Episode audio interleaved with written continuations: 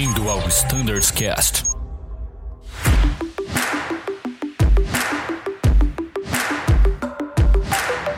Fala pessoal que nos escuta no Standards Cast, sejam bem-vindos a mais um episódio.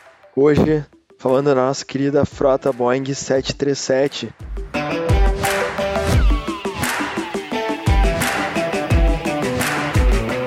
Estamos aqui com o nosso Flight Standards, Pablo Desontini. Fala aí, Deson, tudo certo? Fala, Biasdoff. Obrigado aí mais uma vez pela oportunidade. E hoje vamos falar de um assunto interessante, hein? Vamos mesmo, a gente vai falar do despacho e da operação do voo em si é, na condição despressurizada, né? É, desde o início né, dessa operação, desde o despacho, a gente é, sempre requer detalhes, né, requer atenção, isso em qualquer frota e para a operação em si, principalmente quando a gente fala em, voos longos.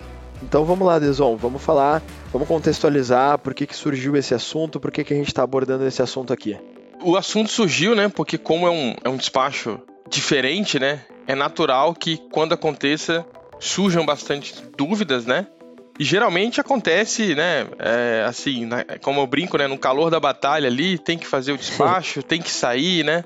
Uh, Final regula... de semana, geralmente. Final de semana, regulamentação às vezes já, já, já tá jogando contra ali, né? Tem que, né? Então você tem que tomar uma série de decisões, fazer toda a análise com cuidado, né? Claro que o nosso CCO, o nosso pessoal do CDV ajuda bastante, né, nessa decisão, mas é por isso que surgiu o assunto, né? Porque aconteceu e as dúvidas surgiram, então a gente está aqui para tentar esclarecê-las. Muito bom, Deson. Então vamos lá, vamos começar então da origem do despacho, né? Uma vez que identificado que o avião necessita ser despachado né, na condição unpressurized, né, quais cuidados que tem que ter, né? Como é que é feito esse despacho? Legal. Eu acho que a primeira uh, coisa importante que a gente pode trazer, Bias, é que o 37, né, em alguns momentos, né, em, por algumas razões, você pode ter o que a gente chama de uma unpressurized takeoff. Então, por algum motivo, não tem, o APU não está funcionando e você vai decolar com as bleeds do motor off, porque a gente é cargueiro, a gente quer ter um ganho de payload, claro, né? Então a gente vai fazer uh, uma unpressurized takeoff, mas ali, né, no, do, após a decolagem, né, a gente já vai conseguir uh, ligar as engine bleeds. Então é importante a gente separar uma unpressurized takeoff de um voo que vai ser todo ele feito, né, todo ele despachado, né, num nível, etc e tal, na condição uh, unpressurized. Então a gente está criando aí um QRH additional específico para uma unpressurized takeoff, para facilitar a vida do piloto, né, só naquela parte da decolagem, e também um QRH additional ali mais comprehensive, né, mais detalhado, para falar desse voo despressurizado.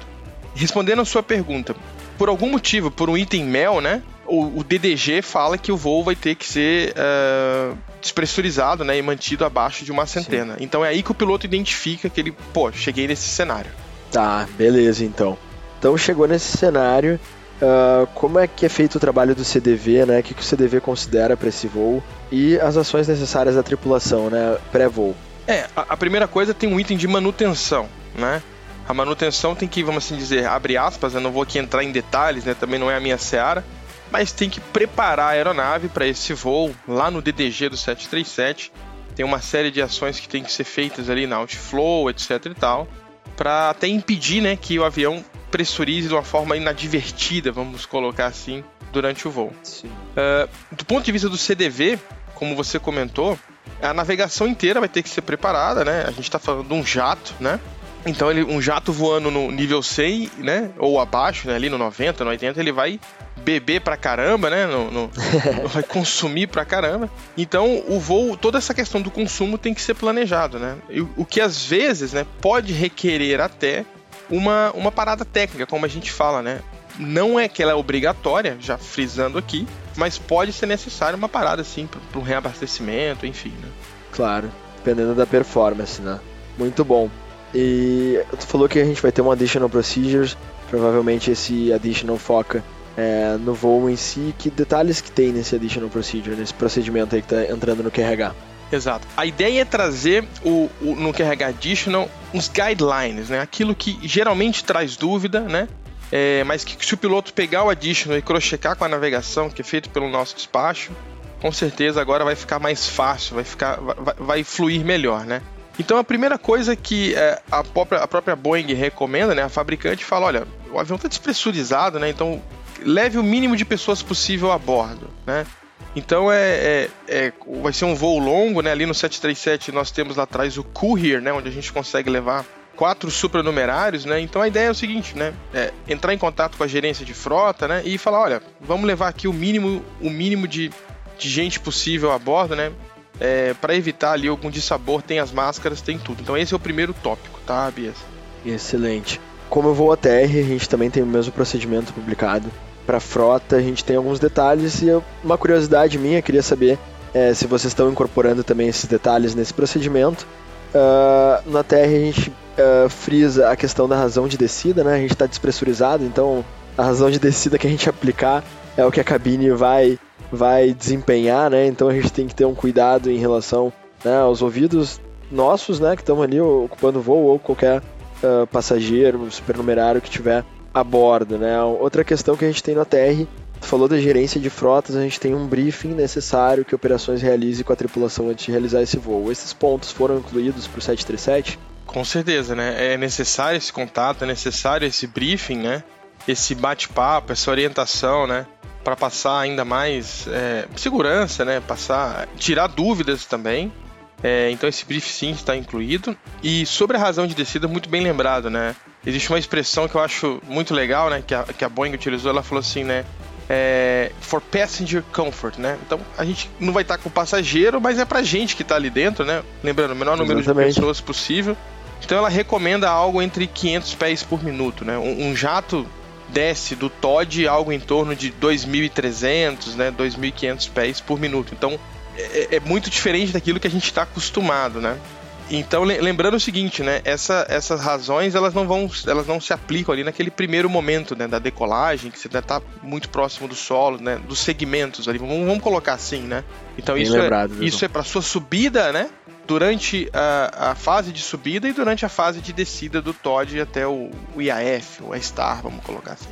Claro, exatamente. A gente tem que lembrar, como tu bem falou, né, do, nosso, dos nossos gradientes da, dessa ID que a gente estiver performando também, né? Então é importante esse ponto de atenção, né? Embora né, a gente tenha essa recomendação aí dos 500 pés, a gente tem que cumprir o gradiente da saída.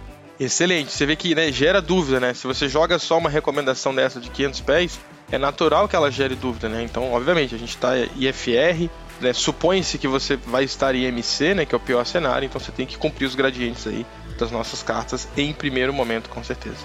Muito bem lembrado. Bom, Neson, é... como também vocês já têm experiência com esse despacho, já aconteceu na frota, como tu falou, pode, podem surgir dúvidas, eu queria que tu comentasse um pouco dos pontos né, que foram destacados nesses despachos que ocorreram. Com certeza, né? É, uma coisa que é interessante, né, Bis? Você até comentou, né, a realidade aí do ATR e também, né, dos colegas da, né, da nossa Azul Conecta. Pra gente que, é, que tá voando o jato ali, né, no, no, no 37, no 35, quando a gente voa abaixo, gera um pouco de estranheza mesmo, né? Então, uma coisa que gera dúvida é a questão da, da mora, né? Então, tá. uh, o Lido já contempla tudo isso, né? A gente, a gente conversou com o CDV, é, mostraram pra gente como o Lido trabalha. Então, existe toda essa questão, toda essa proteção que o Lido já faz, tá? Gera dúvida, gera estranheza, obviamente, né? Mas o Lido já leva aí tudo isso em consideração, tá? Então, esse é um ponto que gerou dúvida, que é a questão da mora. Um outro ponto é a questão no 737, né? Como você está voando em QNE e, e existe uma diferença para QNH, né?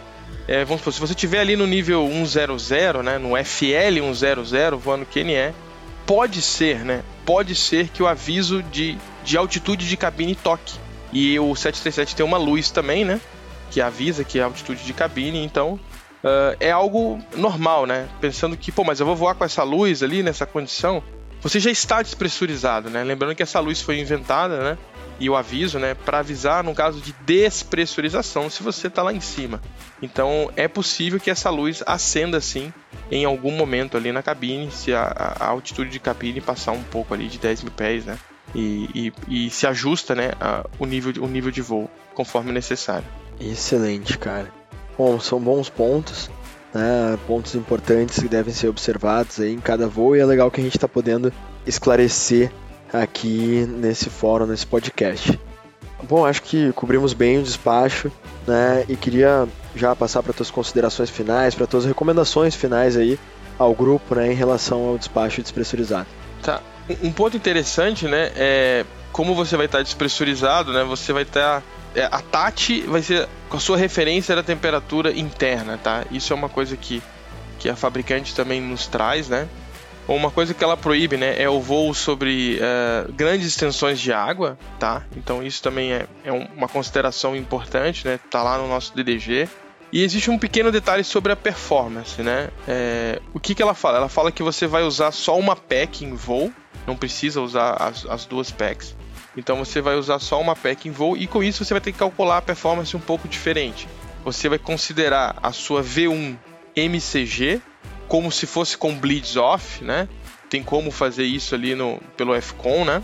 Mas você vai computar todas as suas velocidades de performance com Blitz On. Então a V1 MCG você vai olhar se você precisa fazer alguma correção com Blitz Off. Mas as velocidades V1, VR e V2 você vai considerar como elas são com Blitz On. E a, a boa notícia, né, é que a gente tem um OPT que consegue fazer tudo isso pra gente, né? Dito isso, né, Bias, o importante é, é natural que surjam dúvidas, né? É um despacho que a gente não faz toda hora, quase nunca, né? Tem piloto que nunca fez aí na, na vida, né? É, em caso de dúvida, ligar para a gente, ligar para o Flight Standard, ligar para a gerência de frota, que a gente é, busca ajudar e, e, o QRH Additional está vindo aí também para auxiliar nessa tomada de decisão. Excelente, Dezon.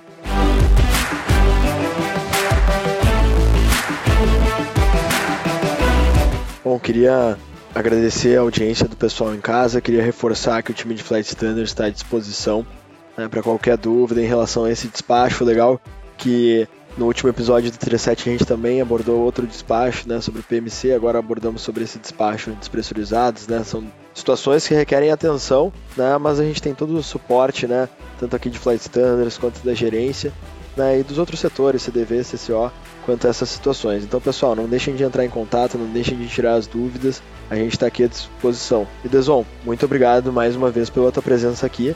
As portas estão sempre abertas. Eu que agradeço e saudações cargueiras a todos. Excelente, valeu pessoal. Bons voos e um grande abraço.